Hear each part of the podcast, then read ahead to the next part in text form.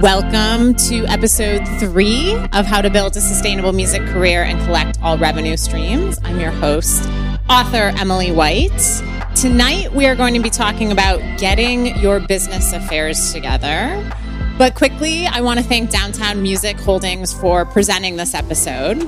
Downtown's mission is to shift the power center of the music industry into the hands of those who create and those who support that creation by giving them the finest and most comprehensive set of tools and services.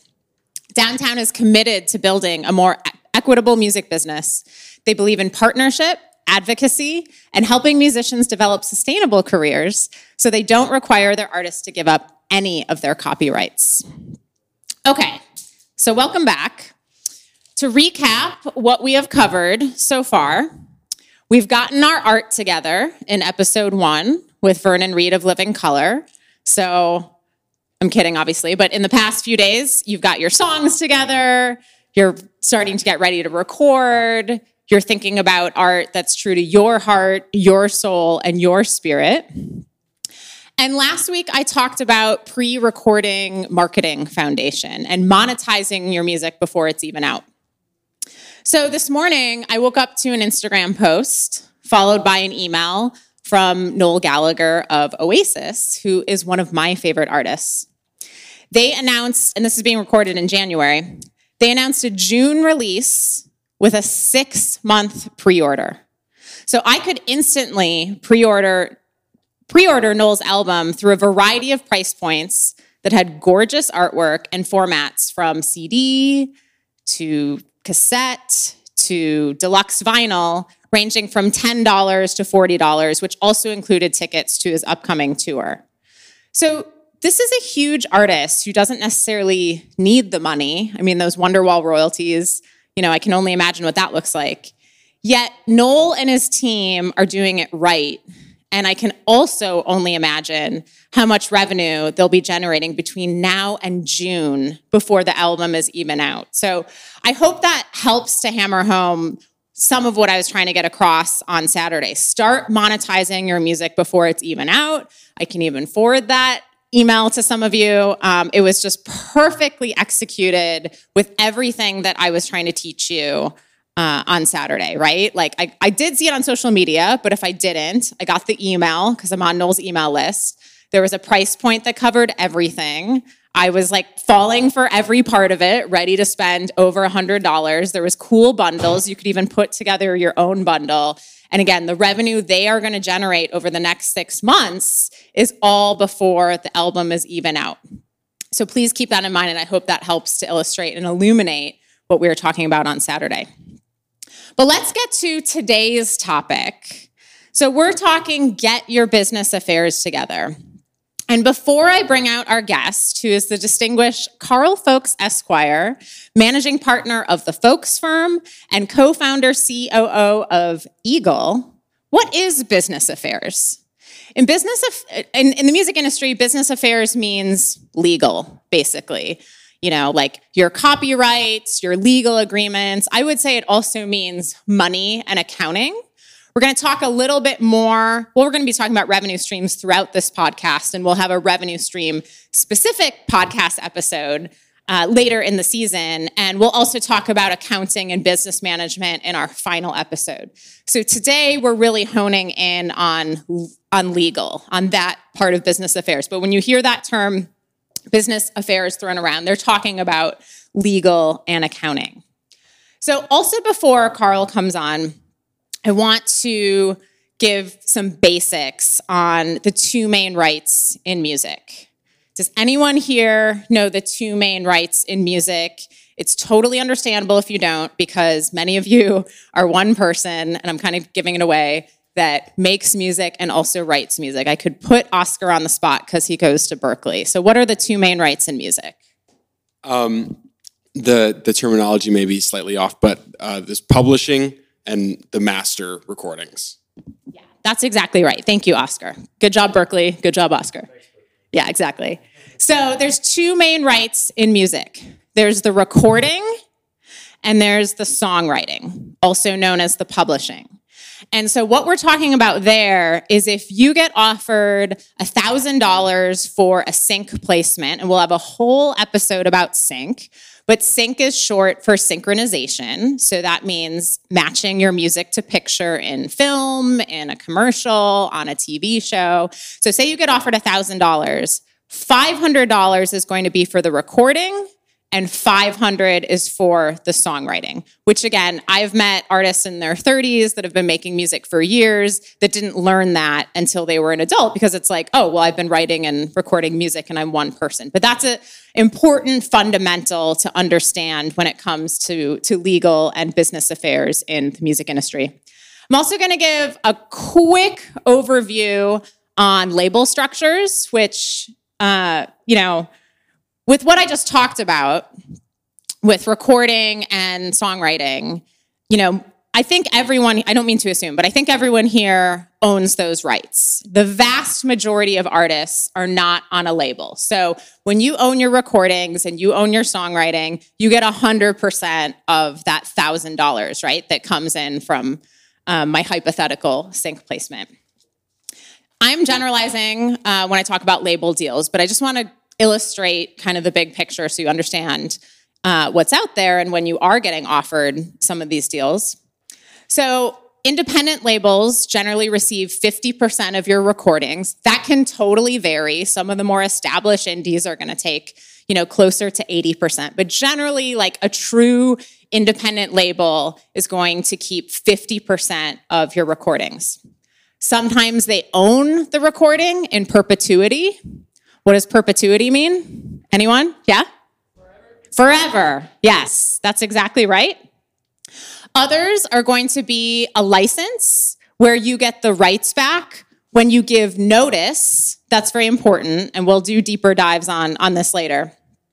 When you give notice after a few years and are fully recouped. And recouped means whatever money the label spent, that's been made back through recordings and syncs and, and generating income. An indie label may also offer you a publishing deal and put a little pressure on you to sign that. I personally like to have publishing separate from a label to expand the team.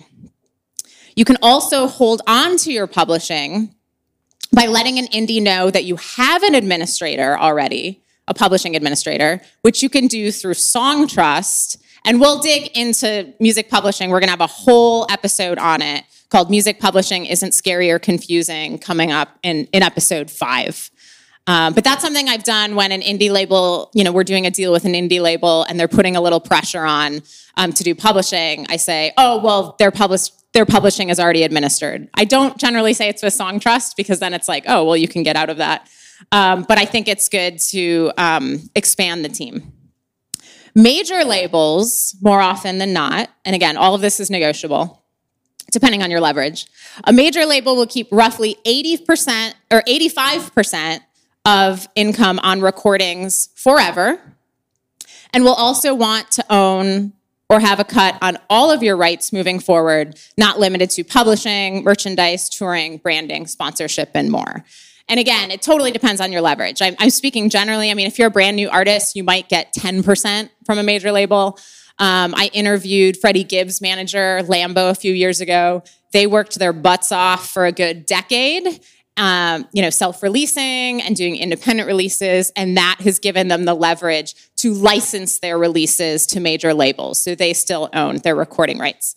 At the same time, you know, I, I wanted to give you kind of that big picture overview, but it actually bothers me um, in academic situations where it's like, you know, should you go with a label or should you not go with a label? I'm like, well, do you have an offer on the table or not? Right? So the vast majority of artists are self releasing, which means they own their recordings, which is also extremely empowering and not something that artists, you know, give or take Fugazi or Ani DiFranco had access to in the pre digital era. So there are massive artists, you know, Macklemore's a great example, who own their recordings, own their rights, and then again keep 100% of that revenue.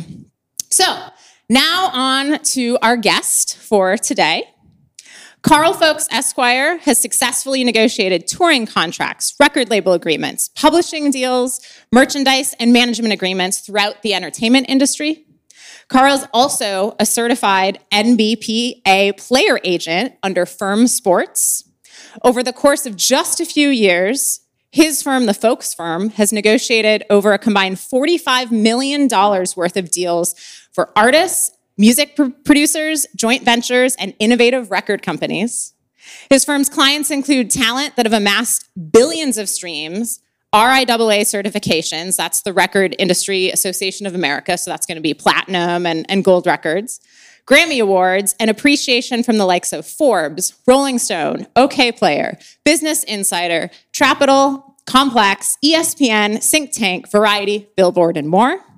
Karl has also been recognized as a 2020 Diverse Representation Rising Star, 2021 Variety Legal Impact Report nominee, 2021 Variety Top Music Attorney. It keeps going. He's made the National Black Lawyers 40 Under 40 list, is a 2021 Hits Daily Double Noisemaker, and 2021 Bloomberg Law 40 Under 40. I am so excited to welcome Karl Fowlkes Esquire. Welcome, Karl. Happy to be here. All right. How's it going? I'm good. I'm good. Another another day in the, in the music industry, but um, you know, I'm ready to to try to drop some gems. Love it. How's Los Angeles? LA's colder than usual. um, it's like like 59 degrees, 60 degrees, so not the not the typical sunshine. See, it's not so bad here in Milwaukee. 40 degrees today. It's just like LA. So there you go. It's just like LA. Exactly.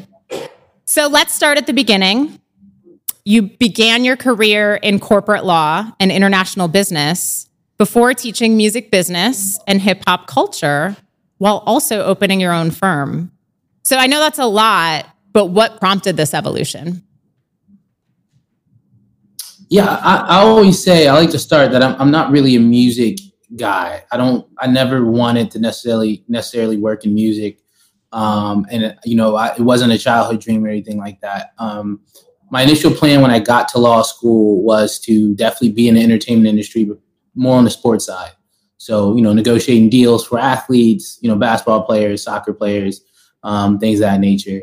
And um, it, it, was really, as, as, anyone might know, especially, you know, um, in, in the Midwest or some of the regions outside of the, the, when you need mealtime inspiration, it's worth shopping Kroger, where you'll find over 30,000 mouthwatering choices that excite your inner foodie. And no matter what tasty choice you make, you'll enjoy our everyday low prices, plus extra ways to save, like digital coupons worth over $600 each week. You can also save up to $1 off per gallon at the pump with fuel points. More savings and more inspiring flavors make shopping Kroger worth it every time. Kroger, fresh for everyone. Fuel restrictions apply the bigger capitals. Um, and, and, I'm from South Jersey, right outside of Philly for context.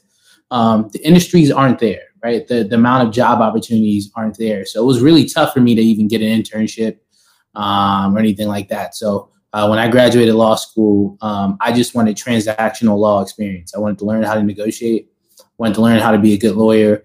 Um, and I kind of wanted to start there. And it was just friends and um, A&Rs and people like that who I knew in the music business who were just kind of always putting that, that bug in my head. Hey, there's not that many entertainment attorneys. There's not that many knowledgeable entertainment attorneys. I think this is something you should try out. And that, that was kind of my, my entry point in.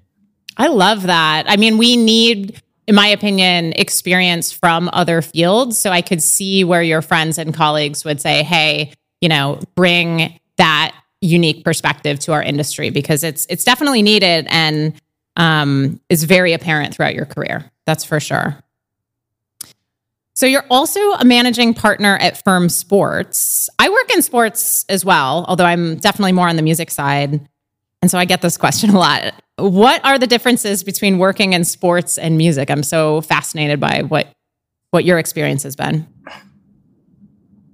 Well, I, I think music's more of the wild, wild west. There's less commonality and, you know, there's no CBA. There's no, you know, agreement amongst major labels or any indie labels or anything like that. There's not no governing body kind of controlling the space other than, you know, the, the United States Copyright Office or, um, you know, or law or legislation. So it's definitely more of a wild, wild west. And I think in the sports world, it's a lot more governance, a lot more rules you gotta you you have to follow, um, and um, you know some of the same stuff you know goes on, but because of the wild wild west and the the, the room for innovation, in a lot of ways, I feel like music's a better space to be in for entrepreneurship, just because there are less um, less red tape, um, you know, less um, even qualifications per se um, than than I think you have to have in sports. In sports, there's so many just massive players like WME, CAA, um, Octagon that just have been doing it for such a long time. Um, you know, music, you know, I could have a buddy, you know, two towns over who's making music in his room, and, and now I'm a manager. So uh, it, it, just uh, the entry points are a lot different. Yeah, and WME is William Morris Endeavor. CAA is also a big talent agency, and Octagon. I've I've uh, worked with Octagon a lot in the sports realm, but do they do anything else besides sports or just sports? Um, I, I think they do entertainment across. I think, and I, I know they do marketing. I know they Yeah. take. Um, when I was uh, in undergrad, going into law school, I actually took a job with Mar- uh, Octagon, um, and they do the marketing experiences for companies like BMW, Audi, things like that. So it's a, it's like a marketing agent agency too. That makes sense. And not to get too off track, but I've worked with them in the Olympic space, so I could see where they would translate a lot of those relationships into um, deals with Olympians. So that's very cool.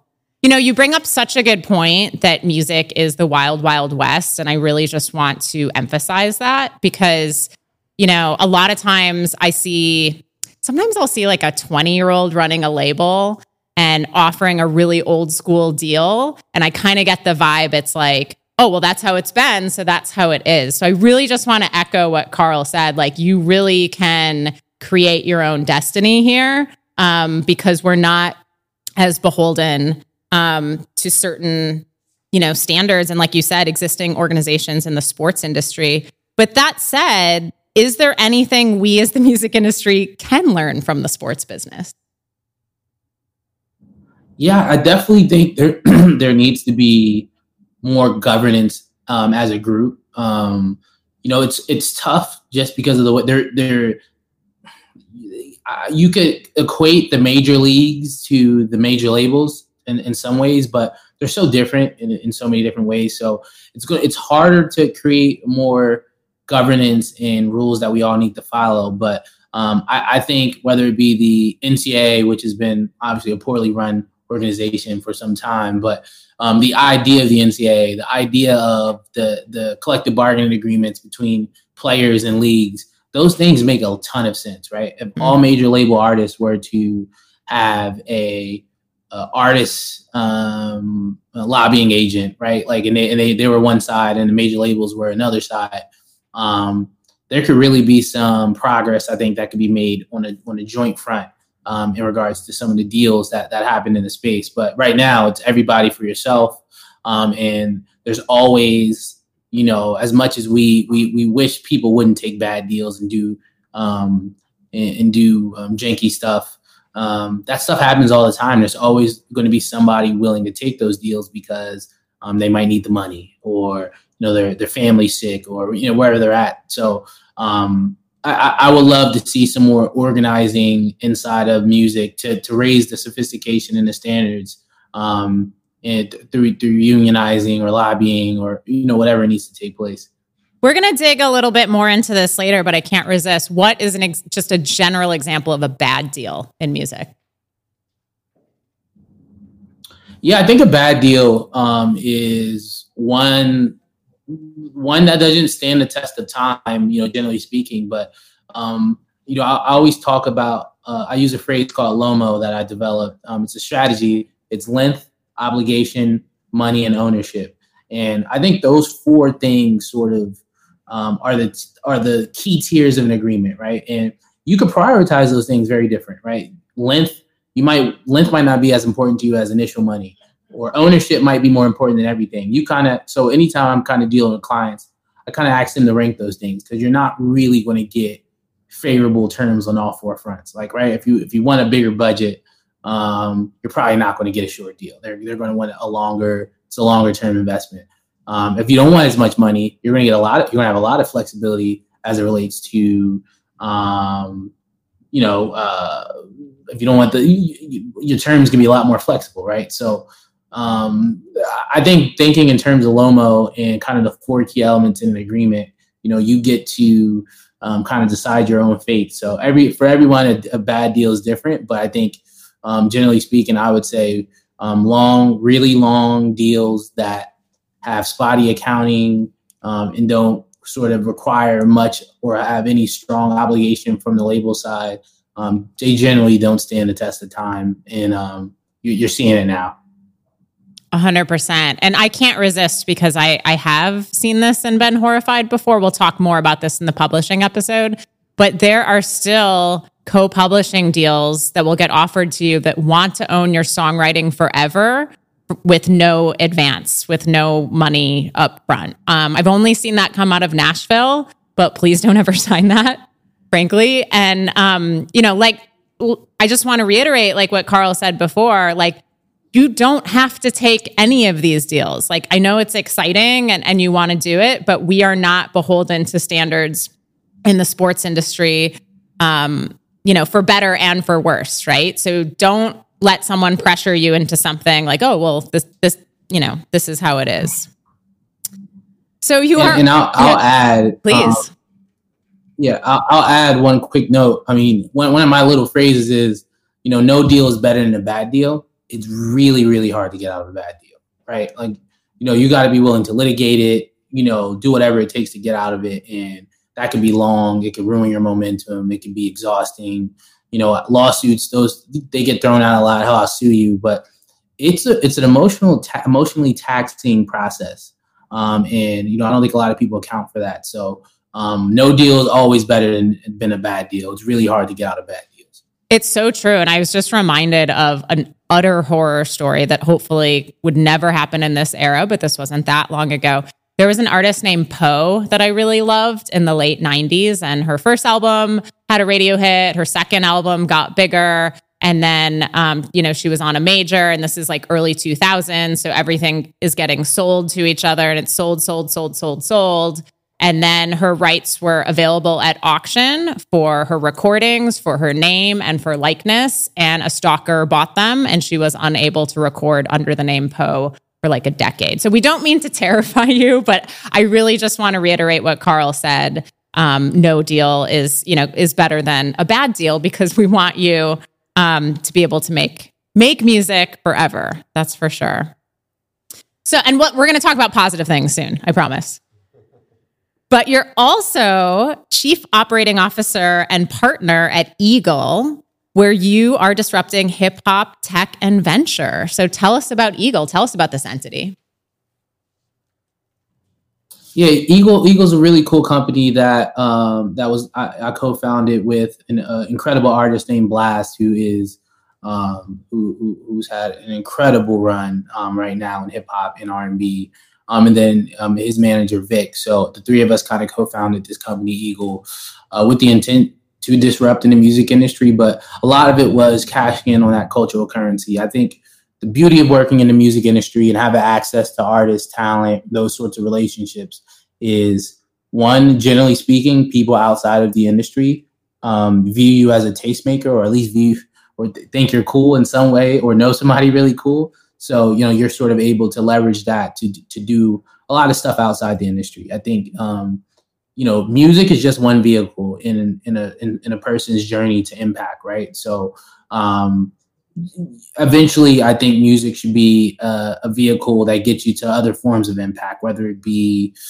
um, you know, building, you know, uh, building a tech company that uh, that makes the world a better place, or um, doing a lot of foundation or community work. And um, so EVGLE, we're, we're doing a lot of cool music. Um, you know, obviously at Blxst, we have a few other artists, um, but we also have a partnership with Warner Chappell um, that we sign songwriters and producers to, and we partner and um, we do a lot of cool stuff. And um, it's not just music; it's you know we take a lot of the music money and invest it in, in, tech companies, and and we're also doing a lot of community work. And you know, I, I think sometimes the music industry makes you feel like music is everything and music is just another vehicle to impact. That is so true. And Warner Chappell is a major publishing company. And so is EVGLE all like a business built around Blxst? Like, is Blxst involved in bringing in other artists? Or because to me, it sounds like you've built a business around the artists, which I freaking love. Yeah, I think the idea of building an artist company is um, what happened, but I think EVGLE's a little different. I think we have another artist signed, um, and then we have songwriters and producers signed, um, and we have a growing merch business that's separate from from Blxst. Or um, so the idea was for him to have his own entity, but you know some of the greatest and biggest companies in the world aren't associated with one person. So I think eventually you want to use your personal influence to create an entity that isn't so much so tied into your fate. Like yeah. who wants to be, you know, performing till they're 70 years old or have the obligation to maybe if that's what you want to do, that that's fine. But um, you know, the goal is to, to build bigger companies inside the music space that that artists own, right? And the stakeholders that help them build it, they own some too. And um, I think that's sort of the blueprint that we're trying to to lay and, and show that like, you know, artist companies are more traditional business than than people think. And you know, you should staff them properly. You should have you know proper corporate governance, and you should try to um, expand into different uh, arenas and areas, um, just like any other company would. Would you say Roc Nation is a good example of that? Great, great example of that, and um, uh, and I, and I think that's another great example of some building something that is bigger than you, right? It's like um, you know, Jay would have just called his company Jay Z uh, Inc. You know, sure, it would have been cool, but you know, Roc exists separately from you know, and, and it's just one of many ventures. And um, I think at EVGLE and Blxst in general, um, you know, without speaking for him, um, I, I think we're not the traditional. Um, I'm an artist. You know, it's all about creativity. Um, I think this art is just again a vehicle to get to the next level of impact. I love that. So you have your firm, the Fowlkes Firm. Your your partner at Firm Sports. We just talked about EVGLE. How do you balance these three incredible companies and roles? Because that's a lot. Yeah, that's a. I ask myself that every day, um, and it's it's definitely a time time is a finite resource, and um, you know I think time management is a skill that you constantly have to work on. Some of the most successful people in the world probably haven't mastered time management the way that they want to. So um, it's uh, it's just some time management is something that you work on every single day. Um, but I can tell you, it starts with a lot of the basics. You know, organization, um, waking up a little bit earlier. Um, you know, uh, protecting your time. Right, if there's a meeting on your calendar and it doesn't make sense, you know, knock it off um, just all the just being being uh, scrutin- scrutinizing um, your life to make it more efficient um, is, is something that I try to do. It's so true. I mean, people always say, you know, to me, and I'm sure to Karl, like, oh, you work in music and entertainment. That must be so exciting. But you're exactly right. It's a lot of time management. So that's a really crucial skill. Okay, so now we're going to get into what I call the vegetarian meat of this episode get your business affairs together. I'm going to say up front, and Karl can feel free to back me up on this or not. None of this is legal advice. If you enter into any sort of label, publishing, producer, or management deal, make sure you you've retained your own music attorney to rep- represent you. I feel very strongly about that. I've had clients, you know, that I didn't know very well at first want to work with a family friend or a real estate attorney and that's just like I could do a whole podcast episode on why that's not a good idea. Um, but there are also legal elements that you actually don't need an attorney for. So that's what I want to dig into a little bit today. Would you agree or disagree with anything I just said? Because you're actually an attorney. No, I, yeah, I agree. I agree deeply. cool. Okay. So, first, how should songwriting splits be discussed, determined, and solidified? And what is a songwriting split? Maybe we should define that. Yeah.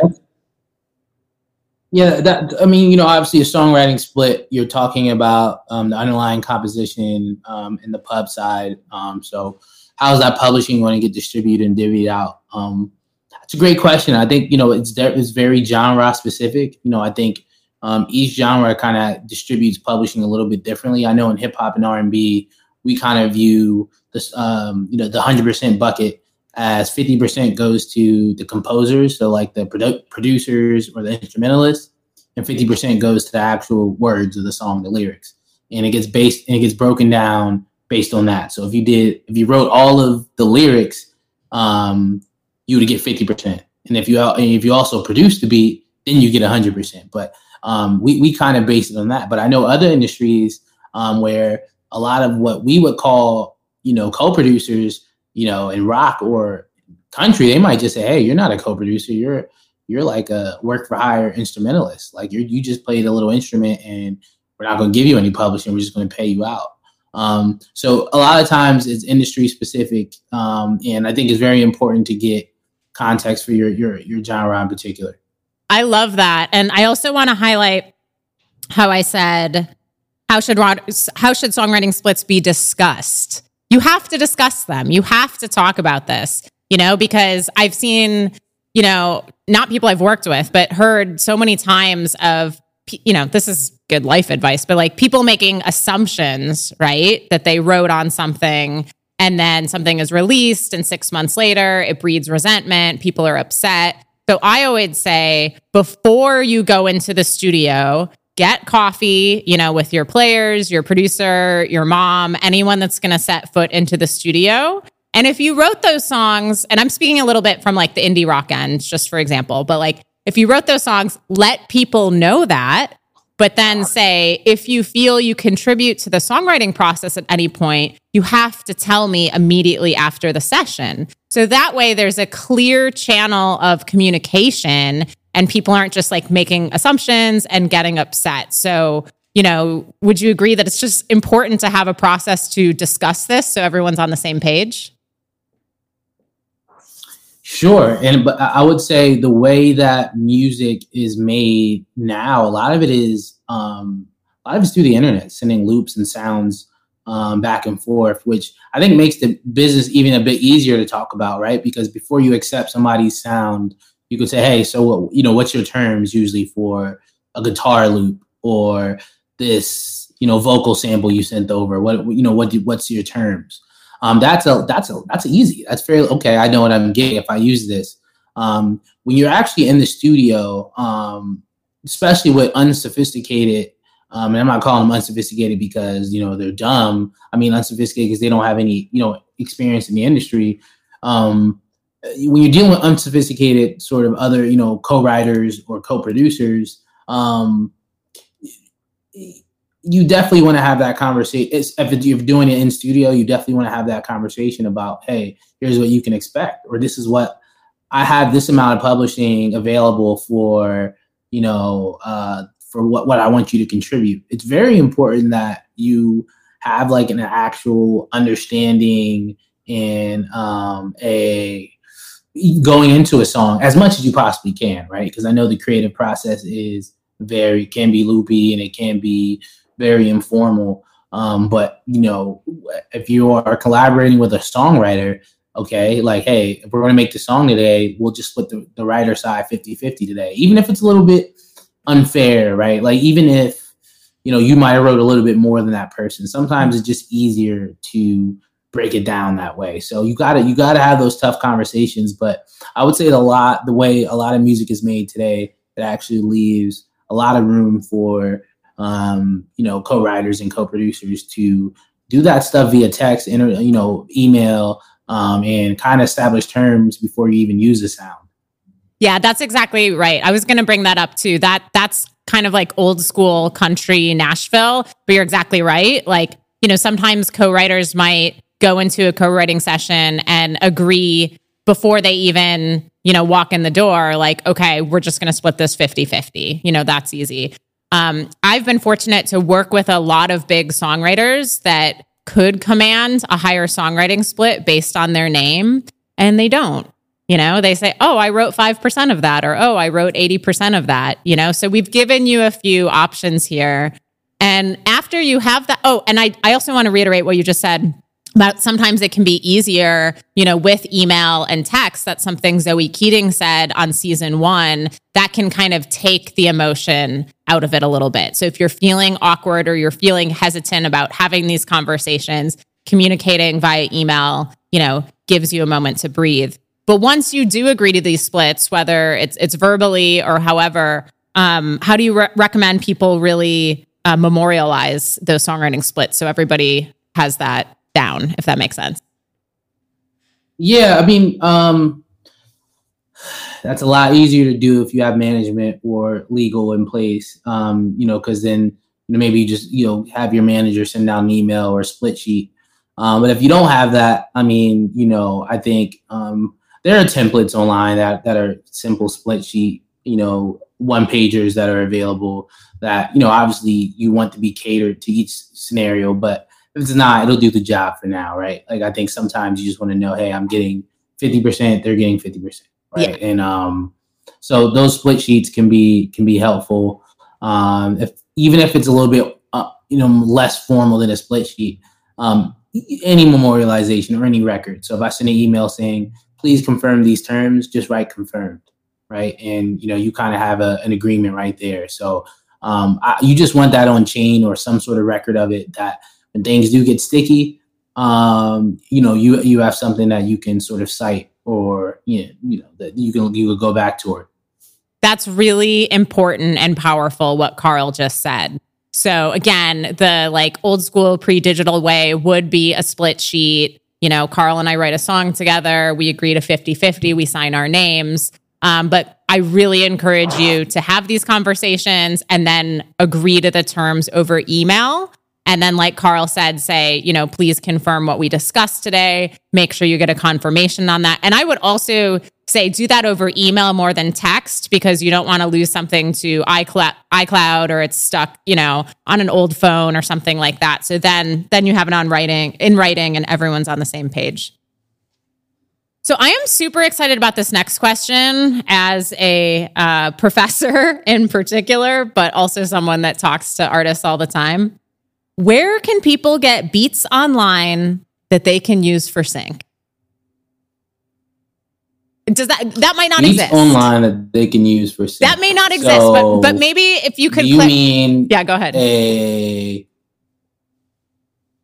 like someone who wants to pitch to like Netflix or so what I'm talking about. What do you mean? Like yeah. someone who writes a song and wants to like BeatStars, for example, is, is or, or yeah. Yeah. So what I'm talking about is when a student comes to me with their music and says, I got these beats online and it says I can distribute it to Spotify or it says this or it says that. I'm like, okay, I guess I believe that.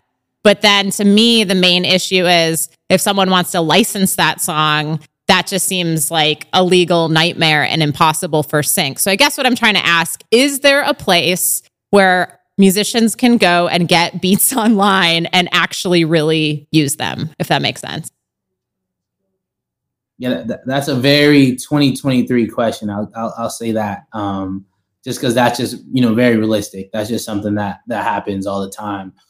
Um, you know, obviously BeatStars is available, and you know, you go to BeatStars website. There's tiers, right? You can buy like an exclusive license, so it's just yours, um, or you can buy like a partial license and you know, in those license, in those sort of uh, terms, there should be a sort of um, description about what you can actually do with that song. Um, now, doesn't mean that people are always going to enforce it all the way, all the time. Um, and but you just want to be on the safer side. So BeatStars is a pretty cool uh, platform where you can like purchase beats. Um, you can either get the exclusive rights for, or you know, Another day is here, and you're ready for it. What to wear? Check. Breakfast, lunch, and dinner? Check. Planning for what's next and how to save for it? That's where Bank of America can help. For your financial to-dos, Bank of America has experts ready to help get you closer to your goals. Get started at one of our local financial centers or 24-7 in our mobile banking app. Find a location near you at bankofamerica.com slash talk to us. What would you like the power to do? Mobile banking requires downloading the app and is only available for select devices. Message and data rates may apply. Bank of America and a member FDIC. The, for, for um, you know, set price, or you can kind of buy like a, you know, a non-exclusive license or, or, or a smaller license that that's um, a bit more catered to what you need. But um, yeah, use that exclusive license is usually what you'll want if you want if you want to pitch it for sync and put it up on um, Spotify and DSPs. Thank you. You have no idea how helpful that is. I, and I also, well, what I usually say is, or create your own beats, but I know that's uh, easier said than done. Yeah, I, I don't think I, I, don't think that's a bad idea, and I think um, it's getting easier and easier uh, to any producers out there. You know, listen to this. I'm, this is not a knock, um, but it's never. It's this is the easiest time it's been to to learn how to make uh, a beat or make music. Um, and then you know AI kind of kind of coming into the picture. Um, maybe guys like me can even start producing. you know. Yeah. Are are you more of a musician or athlete or both? Uh, definitely athlete. Definitely athlete. I play play basketball pretty competitively. Um, so I, am not a not a musician at all. Um, well, fantastic. And I was actually going to ask if you had a background in sports because I think that really helps to hone time management skills. So that makes a lot of sense with what you were saying before. Yep. Love it. So, what is a work for hire agreement? And why does everyone who sets foot in a studio need to sign one? In my opinion, don't mean to force that second half on you. Yeah, a work for hire just means you were brought in specifically to uh, as work, right? You're hired a person and you're not being separately your your contributions aren't viewed separately. So by bringing in somebody um, to specifically, you know, add some horns to a song, um, you know, you that might be a work for hire situation. Now that now as work for hire, you won't have the same claim to publishing or right to copyright. The thing about work for hire that's really, really, really significant is um, there are no termination rights, right? You can't come back and say, hey, 35, 45 years from now, um, you know, I, I, that was a work for hire, but you know, the it, it expired, so it's mine again. You know, when you assign copyright, like a copyright assignment, there's what we call it a, right determination. So you might you might have gave given your rights away to a copyright, but in 35 years, um, you know, you might be able to get that copyright back. But in a work for hire, there is no, you know, uh, termination right, and and that's that, that's really significant. That is such a good point. I had not considered that. And, you know, again, what we're talking about here, I might be dating myself with this reference and I don't care. You know, like Lauryn Hill's famous album, The Miseducation of Lauryn Hill, that won like a million Grammys and is so iconic. A lot of people came, this happens all the time. A lot of people came out of the woodwork after that was successful and said, Oh, I wrote on that. Oh, I played on that. So we want to make sure that you know, like you said, if if you're hiring outside players and and you wrote the music and you own the recording, that uh, you know, it's clear, like, hey, I'm paying you this amount. And like I said, it goes back to communication, like we were talking about before. If that horn player writes a whole new part, you know, in my opinion, be upfront about that. Like, hey, if you feel like you write on something, let me know so we can figure out your publishing. Um, but again, you don't want someone coming. Th- this is why, like, you know, you can't enter Beyonce's studio without signing a work for hire or really any major artist, right? Because no one wants to deal with someone saying, I wrote that word or I wrote that lyric. Where yeah, yeah go ahead. Yeah, I was gonna say, I was gonna say that that that will dictate a lot of it. You know, I think there's what me and Emily are talking about, um, which are some of the principles and the things that you should probably follow. Then there's also the common sense element where sometimes you just need to get in a room and you need to get a, get an opportunity and you're not always going to be able to to negotiate um, and that's, that's just a sad reality reality of it. You know i have some clients who've done some work for really really big artists and um, if that same contribution was with a smaller artist they would have got a, much larger chunk of publishing and you know a higher royalty split but you know you pick your battles and um, you know i think that's like an unsung part of all of this right? You want to have your ducks in order um, but the reality is um, there's always a there's always a business decision um, you know at the end of every single decision you make. And do you have any i mean they could hire you. Do you have any recommendations on where people can get a work for hire agreement? Yeah you, you definitely hire an attorney um, but they, that's also another agreement that's common yeah. Found on the internet and um, you know, again, I don't I don't necessarily recommend solely relying on internet based templates, but um, again, that's one of those agreements that um, that's pretty standard and easy. I totally agree. And there's a great company. I should learn how to pronounce their name, but it's Cosynd. Co S Y N D, I believe. co-sign. Yeah, exactly. And I think you can get work for hires there for like 40 or 50 bucks. And they're a music specific company. Or you didn't hear it from me or Karl kind of implied this, but there's probably free work for hires floating around online. So that's a pretty standard. Group. But go with Cosynd. They're women women owned and, and they're great attorneys. So here's a broad question. How are producers paid?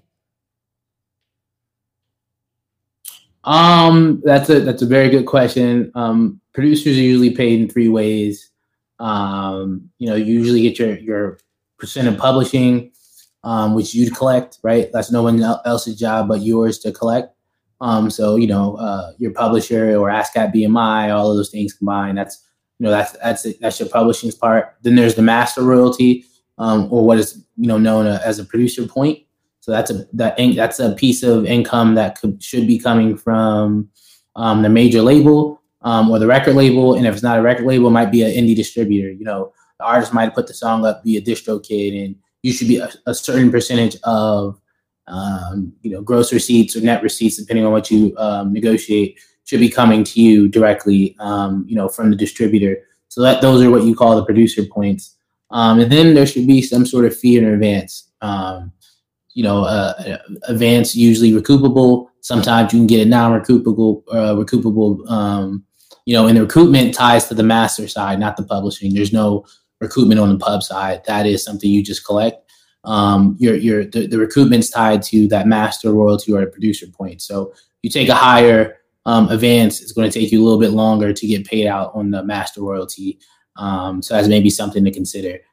I would say this as a rule of thumb: if you're dealing with major labels, um, this is not a knock to major labels um, as a whole, but the accounting systems are shoddy. I don't care what anyone has to say. I don't trust them. I don't even understand how they're calculating recoupment, um, nor do I think they're dedicating the time, energy, manpower, or technology to accurately um, disseminate accounting statements. So um, I try to get as much money up front on the master side, like a, uh, you know a bigger advance if I'm dealing with a major label.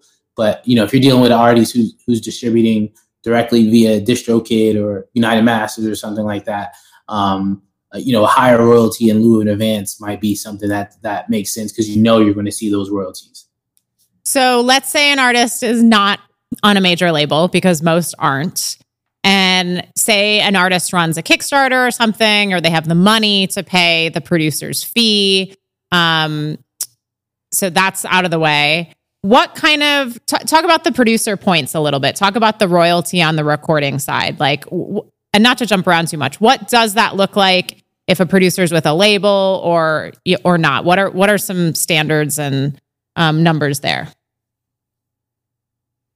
i mean that is an amazing point that i think even music industry people struggle with because producer points when you think about ppd or and you know the the ancient royalty terms um, they are really meant for record labels in the archaic record label system. So three producer points is usually three points. So if an artist is signed to an 18% royalty deal, uh, meaning they're getting 18 out of the uh, the 100% pie, um, three percent, three percent, um, three uh, producer points would mean that the artist is now getting 15% and not instead of the full 18%. So a point is just one royalty percentage.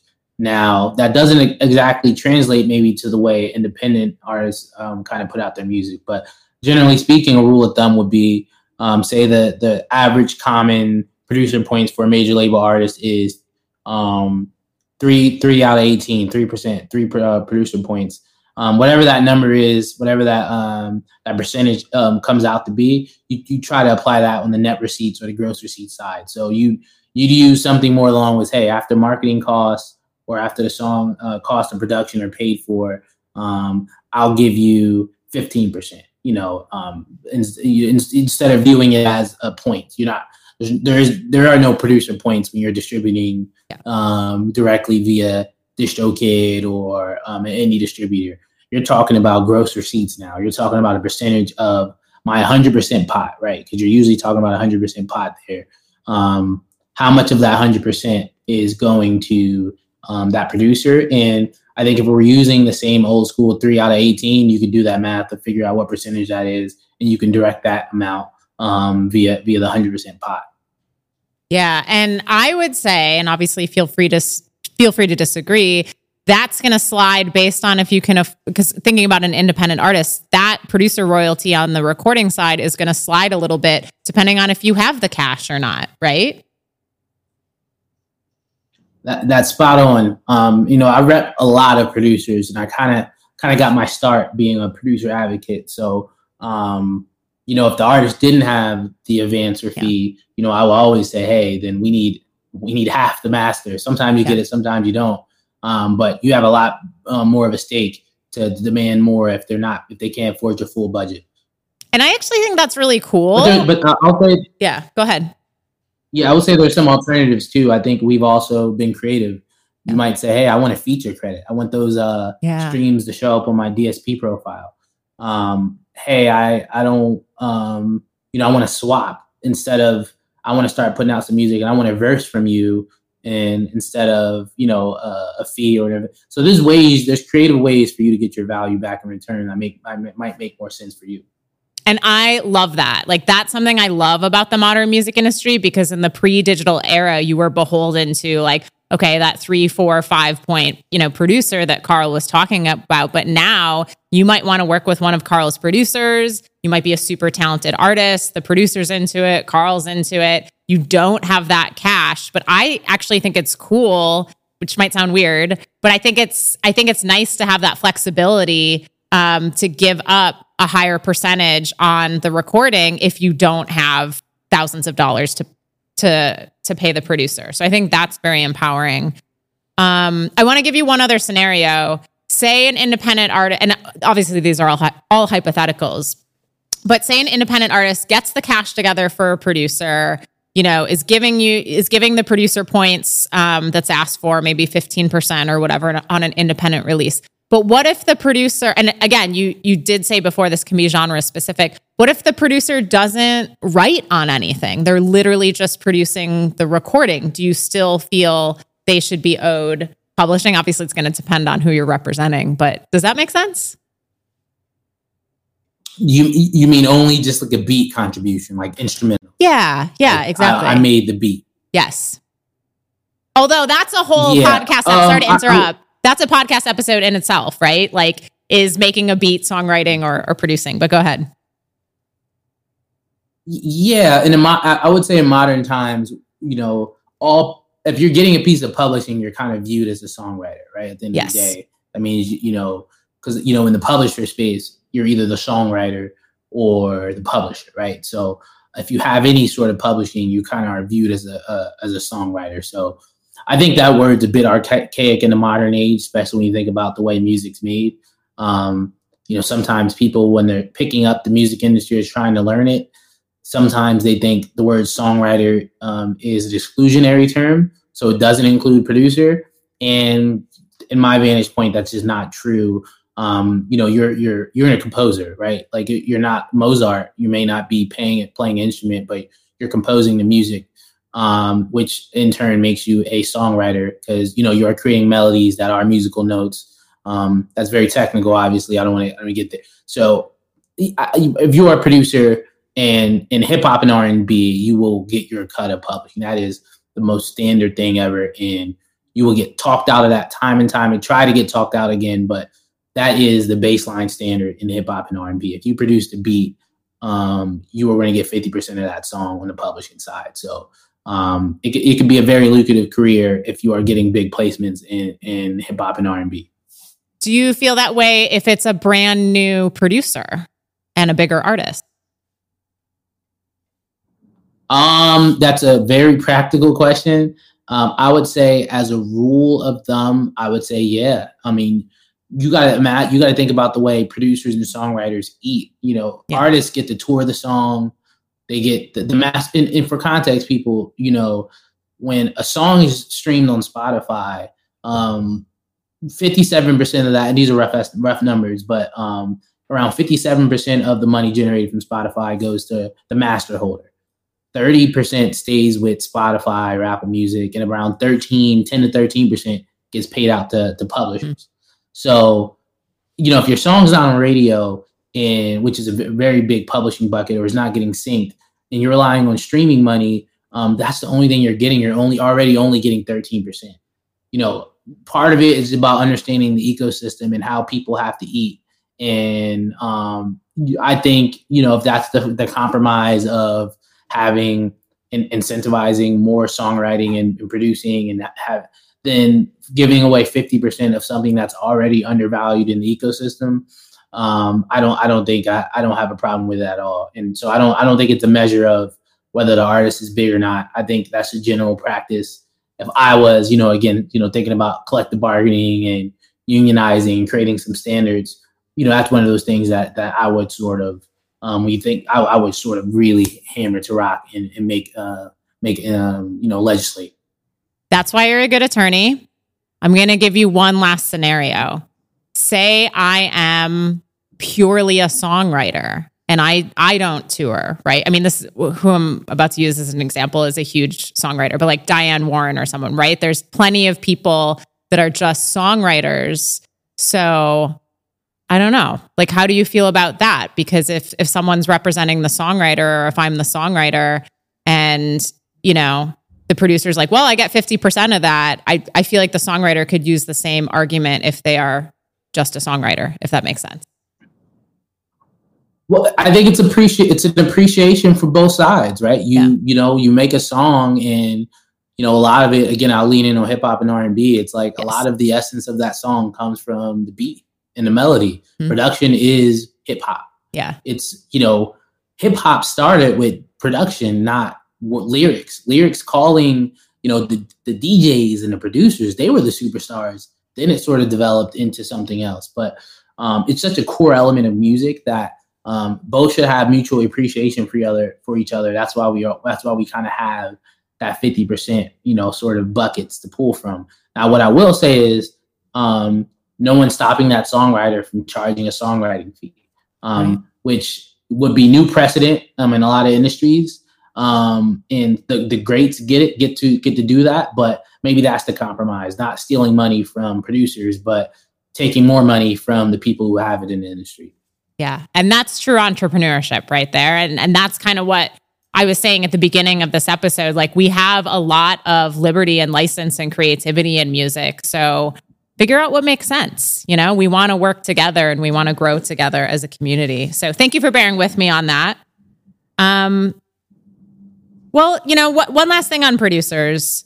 And, you know, this is similar to what we were talking about with songwriting splits, but what if an artist and producer are working together and which I'm sure happens here in Milwaukee all the time. It happens everywhere, right? Um, and and can't afford an attorney. How can they memorialize their terms? Stick to the basics. Don't try to be an attorney, right? Yeah. If you if you're trying to memorialize your song splits, send an email saying, "Hey, these are the the publishing splits for this song. Please confirm, and this shall, you know, um, serve as an agreement." Right? Or you know these terms shall be agreed to in a, a record. Don't try to be an attorney. You're not. You know and um, keep it simple. You know, the common sense is something that should be in the spirit of of everything you do, whether it's like law or so. Just just keep it simple. You know, memor- the goal of memorializing it is to create that chain of record that you can prove. You know, you think about even blockchain and the the why people were excited about it um, at least from like that side, is that it always it created a chain of record um, that that couldn't be um, edited or changed. You know, it was it was you know was memorialized, right? And um, if you have an email sent from an account, you know, you're just creating that chain of record for yourself. So, so my goal, my my advice is don't don't try to be an attorney. Um, you know, try try to just get the job done.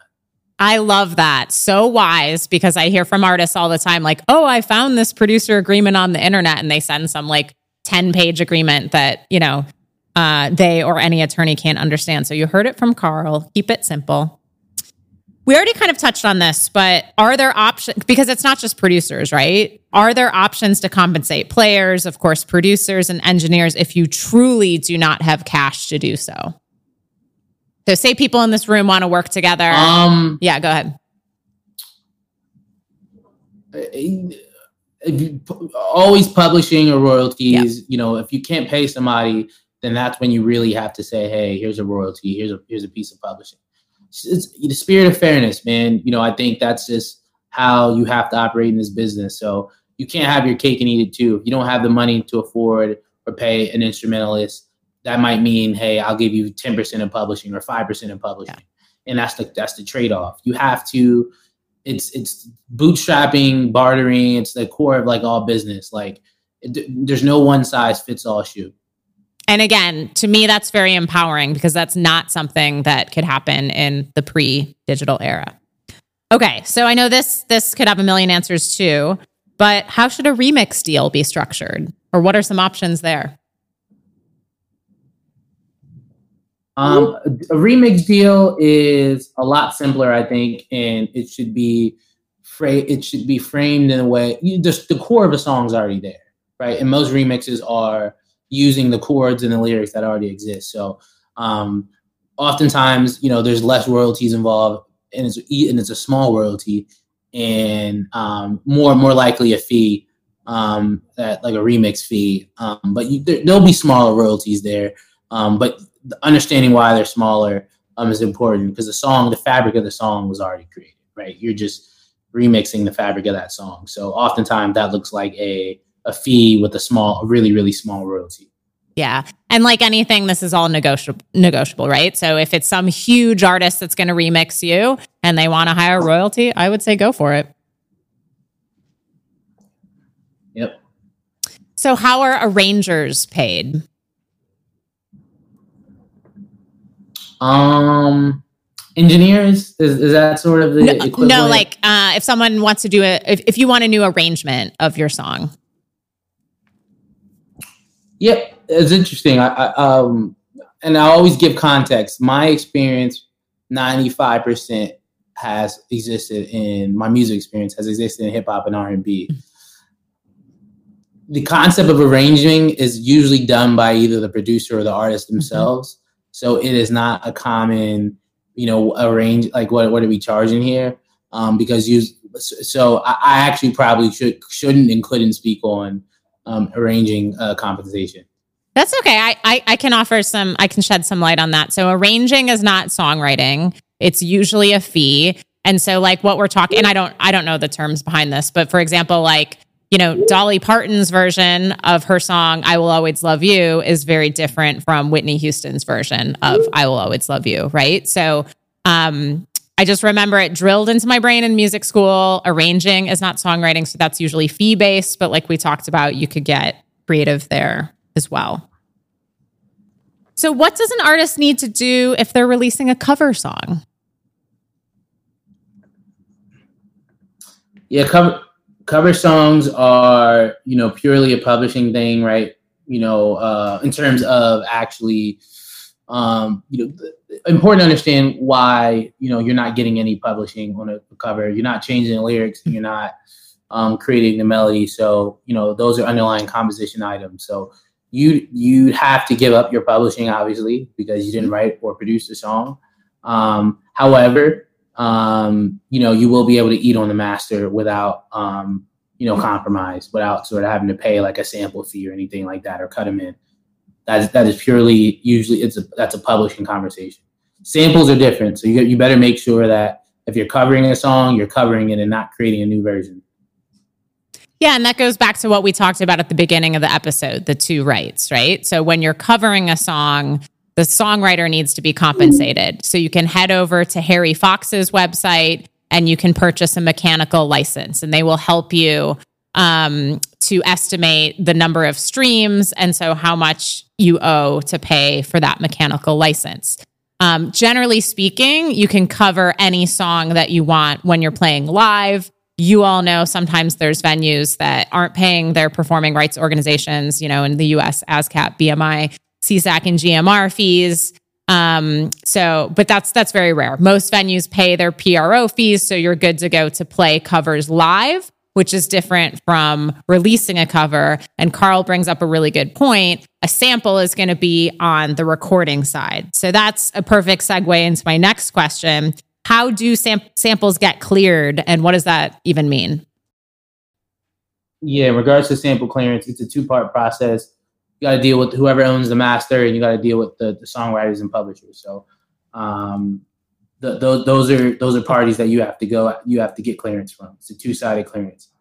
That's great. Uh, well, Karl, thank you so much for your time. We deeply appreciate it. And I'm going to stick around to answer a few more questions on, on business affairs. Thank you. This is this was awesome. Thank you, Emily. Um, and the book is great. And um, you know, I'm gl- I was glad to, to be here today. Thank you. We'll we'll be in touch. Have a great night. Yeah. Okay. So I had two more questions for Karl, and then I want to open it up to you guys and be a wannabe attorney. Um, so I also wanted to talk about uh, what's recommended for a group band agreement. So while we're talking about business affairs, if you are an, in a group or a band, now is the time to have this conversation, right? Like you're getting ready to record, you're putting your band and group together. So you don't want to talk about this six months down the line, a year down the line, just like songwriting. So I come from like more the indie rock side of things. Um, so again, like in indie rock, you're generally going to talk about the songwriting splits and they are truly going to be the songwriting splits. So like I said, I've, I've been privileged to work with, you know, songwriters in Wilco and in the Raconteurs. And if they write 10%, they that's what they asked for. That's that's just been my experience. Um, at the same time, there's you know huge pop stars that don't write on anything that can command 50% of songwriting or publishing, right? And I totally get that, right? Because if you're recording uh, with a huge pop star, they're probably going to turn it into a huge hit. So I'm dating myself with these references, but Janet Jackson, Britney Spears, Madonna, whatever, right? I, although many of those people are songwriters, so I don't want to take anything away from that. But you get the idea. There are pop stars that command um, songwriting cuts on songs that they didn't write. Um, so that's a conversation to have with your band and group, right? Like, how are we going to handle songwriting? Are they really going to be the splits? Are we going to do it Lennon McCartney style and just split it 50 50? Are we going to split everything five ways? Um, these are really important conversations to have. And it's it's kind of like a prenup. you want to have this conversation when you're in love, right? Not when, God forbid, you're getting divorced and the relationship is ending. So figure it out. Try to think about the long term. Try to think about, God forbid, you know, you're not playing with these people, you're not working with these folks anymore. And it doesn't always have to be a divorce, right? Like you're working with human beings. So um, someone could decide to go to school. They could decide, you know, touring's not for them. They they're staying home and starting a family, like whatever, right? So figure out how you're going to handle songwriting and how you're going to handle those conversations. And again, not to keep saying this, but in in my background, that tends to be the songwriting splits or the the songwriting splits are the true songwriting splits. But then there's everything else, right? There's recording, which we talked about in depth today. There's merchandising, there's branding deals.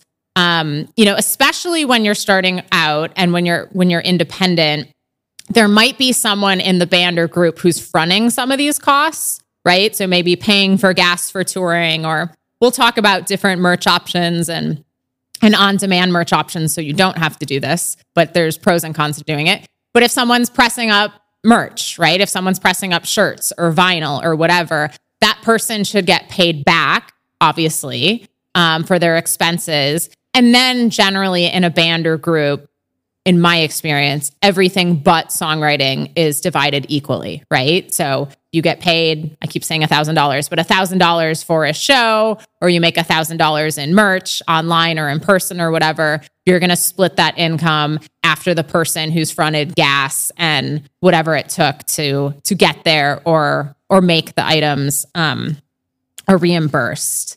So again, like now is the time to have these conversations instead of waiting. And then what should folks look for and look out for in management contracts? So I've run management companies for decades. And, you know, traditional management contracts will sign you up for a term for like a length of time. Um, I personally don't love that. You might not be able to get out of that or get around that. And I understand I understand that because the manager is investing time you know, and resources into you. But traditionally, a management contract is going to be like three years or, or five years. I was, or however many years. I don't think it should be too many more years than than three or five. That's for sure.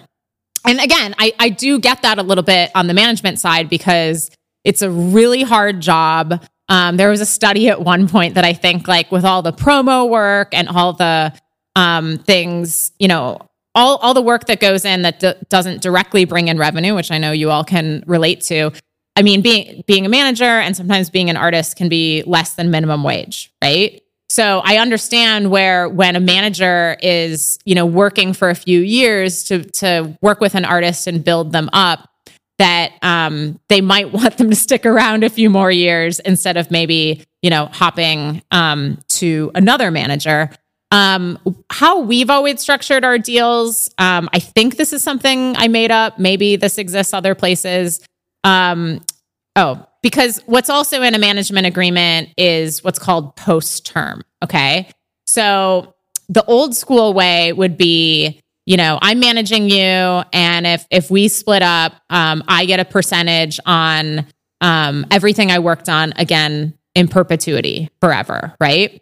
I wasn't comfortable with any of these things. I wasn't comfortable with the term thing because I felt like if someone didn't want to work with me, I didn't want them like counting down the days until they didn't have to work with me. I wanted, you know, want them to be able to terminate that relationship. And then I was really uncomfortable with the perpetuity element in post term for management agreements. Um, so I came up with what my attorney calls, uh, my great attorney, Joyce Dollinger, um, calls a mirrored term. And frankly, every artist we've ever worked with um, really liked this. And so, what that means is if I work with Oscar for a year, then I get a year of post term on on what I worked with Oscar on. So I wouldn't get anything in the future when Oscar goes on to make more music. Um, but I would get a year of post term on recordings and publishings um, that Oscar worked on under the term. If I worked with Eli for three years, I would get three years of post term. If I worked with Alex for, I mean, hopefully, you know, God forbid there's never a split and we work together forever. Um, but that's always how we set up um, our management agreements. And also, we set it up, and this is standard too, where the post term would diminish. So maybe I'm just making this up, but maybe we would get 15%, which is a standard manage, manager cut, um, 15% of the gross for a year. Maybe, um, you know, in year two and three, we would get 10%. And then maybe um, in year four and five, we would get 5%. So it would be a diminishing term on that. Um, yeah, but otherwise, I mean, we'll talk more about this in in the final episode when we we talk more about traditional artist teams. Um, ask the manager's other artists what it's like to work with them, and also be upfront with the manager. Like, will you be my main point of contact? Will will will there be a day to day manager? There's no right or wrong answer on that. I um, you know, came up managing um, I keep talking about the Dresden Dolls, but I came up managing uh, the Dresden Dolls, and they took on management when I graduated college, and I was the band's day to day manager. And I'm forever grateful that they went with a really forward thinking person named Mike Luba because Luba was smart enough, frankly, to not be threatened by me, who was like a core part of the band's team.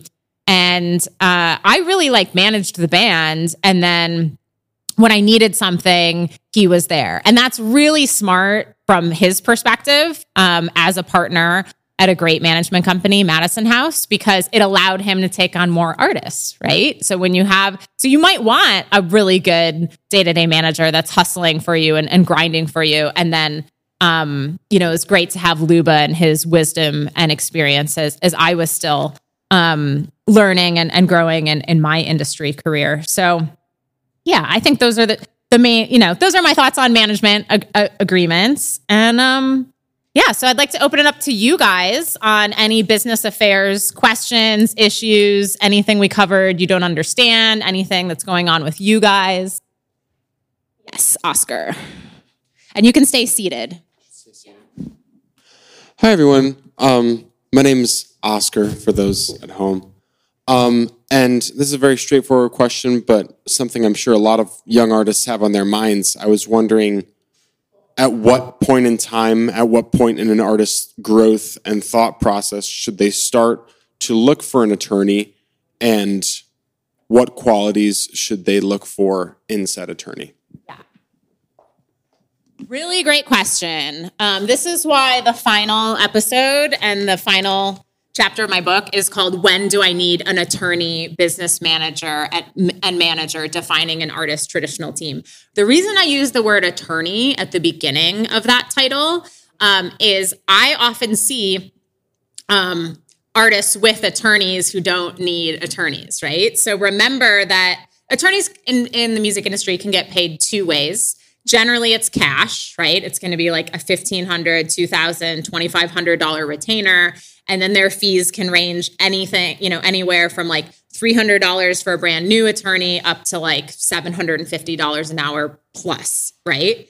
Um, so a lot of times I've met artists at conferences and they're like, this is my attorney. And I'm thinking, you're paying them to be there, right? So to answer your question, you only really need, I mean, it's great to have someone advocating for you. And like I mentioned my attorney, Joyce, she's like my proverbial big sister. There's amazing attorneys and humans like Karl and Joyce out there. But to answer your question, you only, in my opinion, need a music attorney if you are doing a label deal, a publishing deal, a management contract, a producer contract, really anything dealing with your rights.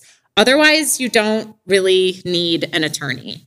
Um, again, we'll get more into this in the final episode, but managers, and maybe I'm biased, um, work on commission, right? So we only make money when you do. I mean, there's consulting deals and there's there's different ways to pay managers for sure. Um, but just keep that in mind. Now, if if a manager or excuse me, if an attorney does want to take you on for 5% and they're really passionate about you, I would say go for it. If that's your first team member, great. But um, there's no reason there's no reason in this day and age that you need to be shelling out thousands of dollars um, for an attorney until you need one. Um, and the reason I say in this day and age is in the pre-digital era, um, you needed an attorney to shop your recordings to labels because and this this is the case still very often major labels won't accept unsolicited recordings um, because they want to make sure it's really you right? So it needs to come from someone they know. But this was all in the era when you needed a label to record and you needed a label to distribute. I mean our next episode is going to be called how to record with or without a budget and then we're also going to ha- talk about on episode six, setting up your release and, and distribution plan. Those are the two main elements that have completely revolutionized the modern music industry. And I don't think we would be sitting in this room talking about this um, if that wasn't the case. So, again, the short answer is, in my opinion, you don't need an attorney unless you are doing a major rights deal, which would be label, publishing, Hey, it's Kaley Cuoco for Priceline. Ready to go to your happy place for a happy price? Well, why didn't you say so? Just download the Priceline app right now and save up to 60% on hotels. So, whether it's Cousin Kevin's Kazoo concert in Kansas City, go Kevin, or Becky's Bachelorette Bash in Bermuda, you never have to miss a trip ever again. So, download the Priceline app today. Your savings are waiting.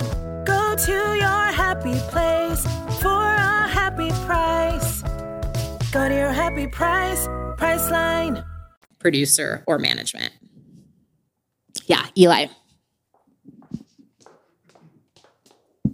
Thanks. Uh, yeah, I'm Eli. Um, I have a pretty loaded question, um, and I'm kind of gonna just like like rant for a little bit before it actually do it. A question, but um, so my first thought, I guess, was how much can you get away with stealing because I know if you sample drums, a lot of times no one's gonna come after you for that.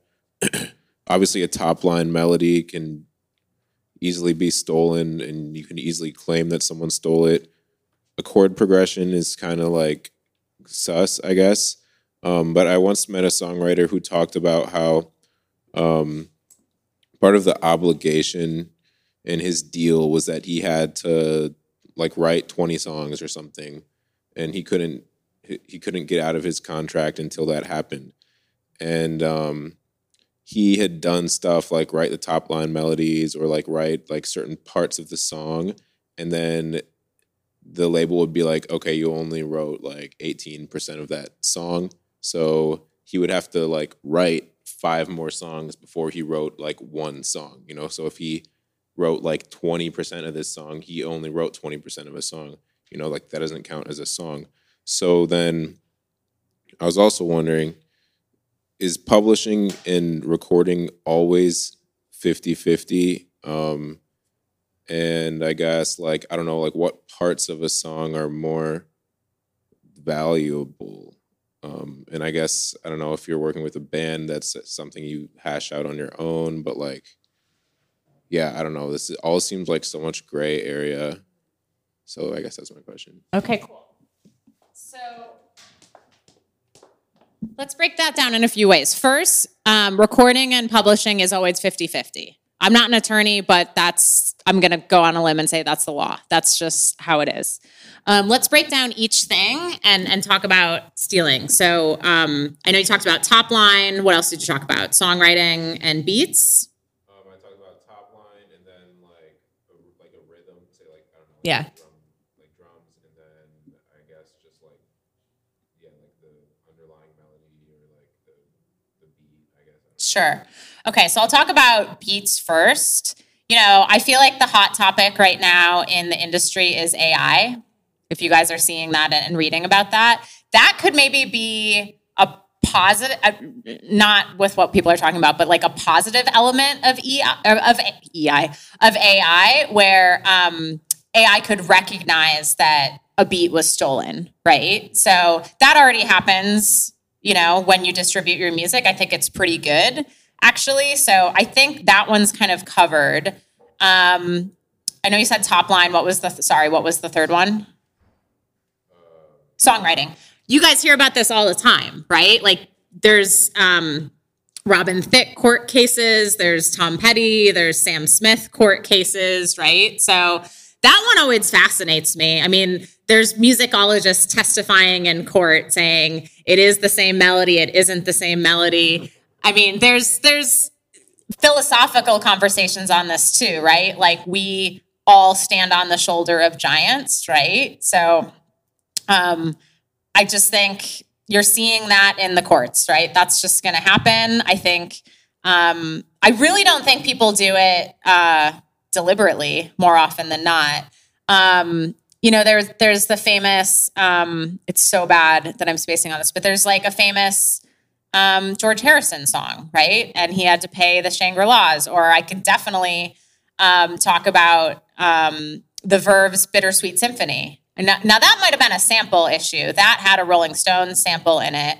Um, and the Rolling Stones got a lot, if not all, of the publishing on that song, right? So I think when it comes to songwriting, you have to do the best you can. If you get sued, you get sued. Just be honest, just be yourself, right? Like brains work in amazing ways. We're going to remember things subliminally or not, right? So that just kind of is what it is. So I think to recap, AI can help so- solve beats, and that technology is going to get better. So if you put a beat out there, the AI is going to recognize, like, oh, Eli made this beat. Eli owns this. No, we are not going to let you distribute this to Spotify. Um, when it comes to songwriting, do the best you can. You know, I don't think anyone here is trying to steal or trying to rip other people off. So that is what it is. Um, and then top line, you know, I, I think same thing. That's gonna fall. That's gonna fall in the AI camp. But back to the example of your friend, um, you know, having to write 18 or 20 songs to fulfill their label agreement or their publishing agreement.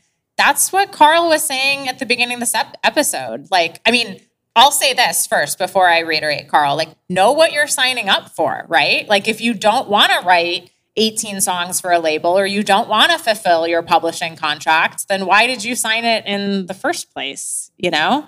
Um, but if it's a really horrible deal, and because there's also, you know, historical awful situations of, um, and this is again something I love about the modern music industry that you guys have creative control. Um, the recording had to be acceptable to the label in the pre-digital era, right? And what does that even mean in art? Um, I think it even had to be in contracts like commercially viable. Oh, or- sorry, I'm jumping around a little bit. So it had to be acceptable. So you could make your art and the label could be like, no, that's not acceptable. Keep trying. And maybe that's, you know, part of the issue your friend got into is like they kept writing songs and it wasn't acceptable. And then that happened to Neil Young. And so he made albums, you know, in the early 80s. And I'm totally botching this and I am a Neil Young fan and I don't sound like it. But, you know, he made he made um albums of just like noise or just like you know, it sounds weird saying this, it's not right, but like electronic music, or not like what the label deemed commercially acceptable for Neil Young albums, right? He was just trying to fulfill his contract to get out of it, and they just kept rejecting it. So that's why when I keep talking about this like pre digital era, which might seem very, you know, like back in the day to you all, there is so much power. You guys have so much power and aut- uh, autonomy over your creative control, your creative output. You can write whatever you want, you can record whatever you want, you can distribute whatever you want. You know, you used to in the pre-digital era not even be able to record your own shows because that would be considered competing with the recording competing with the label right we'll talk about that more in the revenue stream episode um, but yeah, hopefully that answers your question a little bit. Yeah, no problem. Yeah. Hi everyone. Um, name's Leonard Taylor. Everybody calls me LT. Um, my question is, what do you think about artists who are starting an LLC, far as far as they um, since they are the label, the brand, and the artist? So, what do you think about them starting an LLC for their business? Yeah. Thank you. Really, really good question. So, first, consult an accountant. And I don't even really care if they're a music accountant. Um, so, I assume you live here in Wisconsin. Okay, so you want you want to consult a Wisconsin CPA because um, they might encourage you. And I, I will answer like your question broadly in a second, but you want to find an accountant where you live because they might say, you know what, starting an S Corp is better for you in Wisconsin. I'm not saying that's the right advice. Or they might say, oh, you live in South Carolina, LLCs are way more protected there, right? So there's no right or wrong type of business entity to start. Just find a certified public accountant in your state because they're going to tell you, like, oh, the laws in California really favor this. Like, frankly, every company I've ever started is an S Corp. It's a lot easier on accounting. And that's what my accountants have always told me. None of my companies have ever been an LLC. But to answer what I think is your question, broadly speaking, starting an entity, um, I think you should start an entity, frankly, like when you can afford one. When you have an extra 500 bucks to start an entity, do it. Um, because some of you may know, starting an entity will protect you if, God forbid, you get sued, right? So you're performing at a show, um, someone stage dives, someone has an overdose, any any amount of things could happen that have nothing to do with you. Um, that's going to protect you so you don't get sued personally. You don't lose your house, your car, or anything that you own personally. As artists get bigger, they actually set up multiple entities because if you get sued on the road, then your recordings are then your recording income is protected. Then your music publishing income is protected. Then your merch entity is protected, right? Um, so to answer your question, I would say the time to start an entity is when you have some extra money to do so. Um, and then consult with a CPA in the state that you live, and they're going to advise on the, the best kind of entity for you to set up. And then as you grow in your career, um, and we'll talk about business managers in episode 12, a business manager is a music business specific accountant or bookkeeper. As you grow, the business manager is going to say, you know what, it's time. Your recordings are, are too big, your touring is too big. We need to set up different entities for those. Um, I'm really fortunate to be close with Kevin Lyman, who's the founder of the Warped Tour.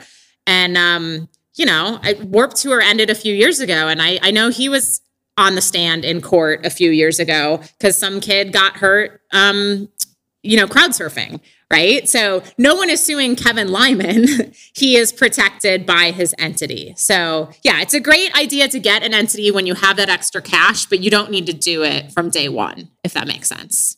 Otherwise, you can just be an individual. And again, I'm not a I'm not um, an accountant, but everything's an ex- not everything. That's that's not the best advice, but like remember, like you know, your gas to come here was an expense. You're coming to a music business event. So you can still take those deductions as an individual. Anyone else? Allison? Uh, yeah, I just wanted to um, follow up to. Um, should, I, should I stand someplace else? Okay. Um, to the LLC discussion. Yeah. Um, I think uh, for those musicians who might be thinking about that for themselves or for their bands, um, so I have my own music business, and we issue. Um, you know, ha- uh, tax information, or we have to collect tax information from musicians.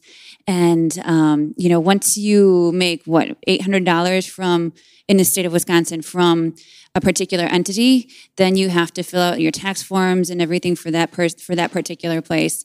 Um, and if you are a musician that's doing that in a lot of different places, you have to do it for all those places, for those venues or wherever else you're doing uh, any work really. And um, if you are an LLC, you have a, um, a business number th- that you are putting on that paperwork as opposed to your social security number, which is a lot safer. Um, and if you're doing a lot of that paperwork, you really, I mean, you don't even know in some of these venues where that social security number is getting put. So it's really nice to just have that peace of mind where you're getting, um, you have a different identity number out there for your business as a musician as opposed to your personal information. So That is brilliant insight. Thank you, Allison. And same for the address, right? You know? yeah, same for the address. If you have a different address for yourself as a musician, like a PO box or something, um, or no studios, use no studios um, for your business uh, as opposed to your personal address. But some people still use their personal address Yeah. as their business address. That's fine too.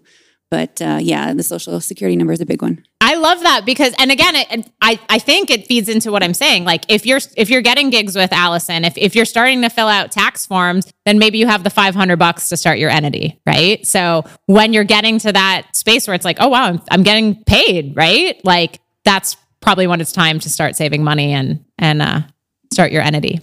My name is Gray Genius for everybody here and everybody at home. So I have a question that's more about music administration. Yeah. So the first part of the question is if you make the song, typically you're the one who registers the song, right? Not the other artist or anybody else and all that. So Well, what does make the song mean? or if you create you own the song, sorry. The recording or the publishing? The publishing. Okay, yeah. Thank you.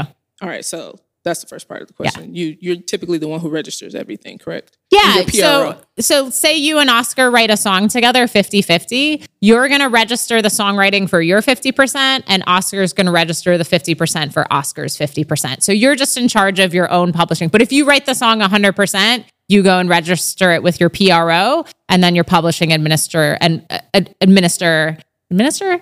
Administration, and we'll dig into what that means in episode five. So you wouldn't include them eh, when you're registering them, or like maybe they're just the artist name, or That's exactly. I think. I think you can put Oscar's name in just for clarity because that's going to help ASCAP. But they're not going to. They can't pay Oscar. They can't pay your co-writer unless Oscar registers.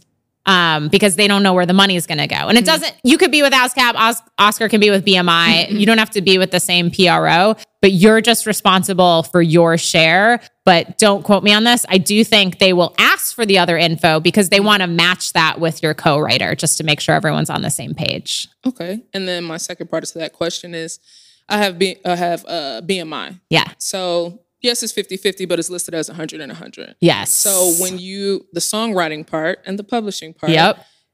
if you agree to say 60-40 split, it should be the, the same at the top as the same as the bottom, like the songwriting part and the publishing part should be the same. Okay, so I'll explain that. I, I think this is this is what you're asking, and again, we'll do a deeper dive on um, uh, episode five. Music publishing isn't scary or confusing, plus how to land a sync placement. But this is the business affairs episode, so it's totally appropriate. So when you write a song, you have first, like if you're a songwriter, please go sign up for a performing rights organization. In the US, that's going to be ASCAP or BMI. There's also SESAC and GMR. I push ASCAP and BMI because anyone can sign up. GMR and SESAC are invite only. I've also heard of artists being invited to SESAC and then a few years later, SESAC dropping them and switching PRO administration, administrators is a huge pain. So just go with ASCAP or BMI. I have some more detail on the book on like, um, well, I'll, I'll just tell you, like, you know, if you know a human at one of them, maybe go with ASCAP or BMI, but it doesn't matter. These are regulated by the government. Don't don't overthink it. Again, there's some tips in the book from Zoe Keating and in that free podcast episode in season one about that. But anyway, sign up for your PRO. This is nothing to be scared of. I have met too many songwriters over the past few years, usually young, who aren't signed up for their performing rights organization. And it's different in different countries, right? So if you're in Ghana, you have, you know, that performing rights organization. If you're in the UK, it's called PRS. If you're in France, it's called SACEM. But in the US, it's ASCAP and BMI.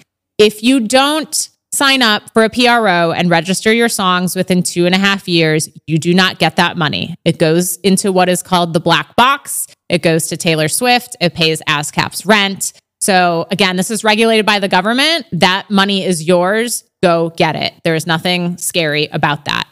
If you just sign up for a PRO and you are not collecting on your music publishing, and music publishing is songwriting, and we'll give a more clear definition on that in episode five, you are miss you are not collecting on your music publishing in full. And this goes to what I think you're asking.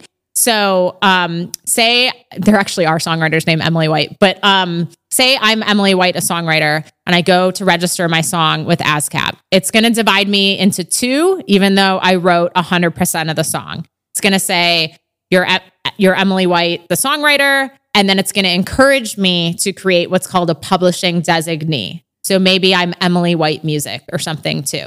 So even though I wrote 100% of the song in the PRO in ASCAP or BMI, you're going to see that a song you wrote 100% is 50% the writer's share, 50% the publisher's share. This is an old school 20th century thing that's going to take way too long to untangle.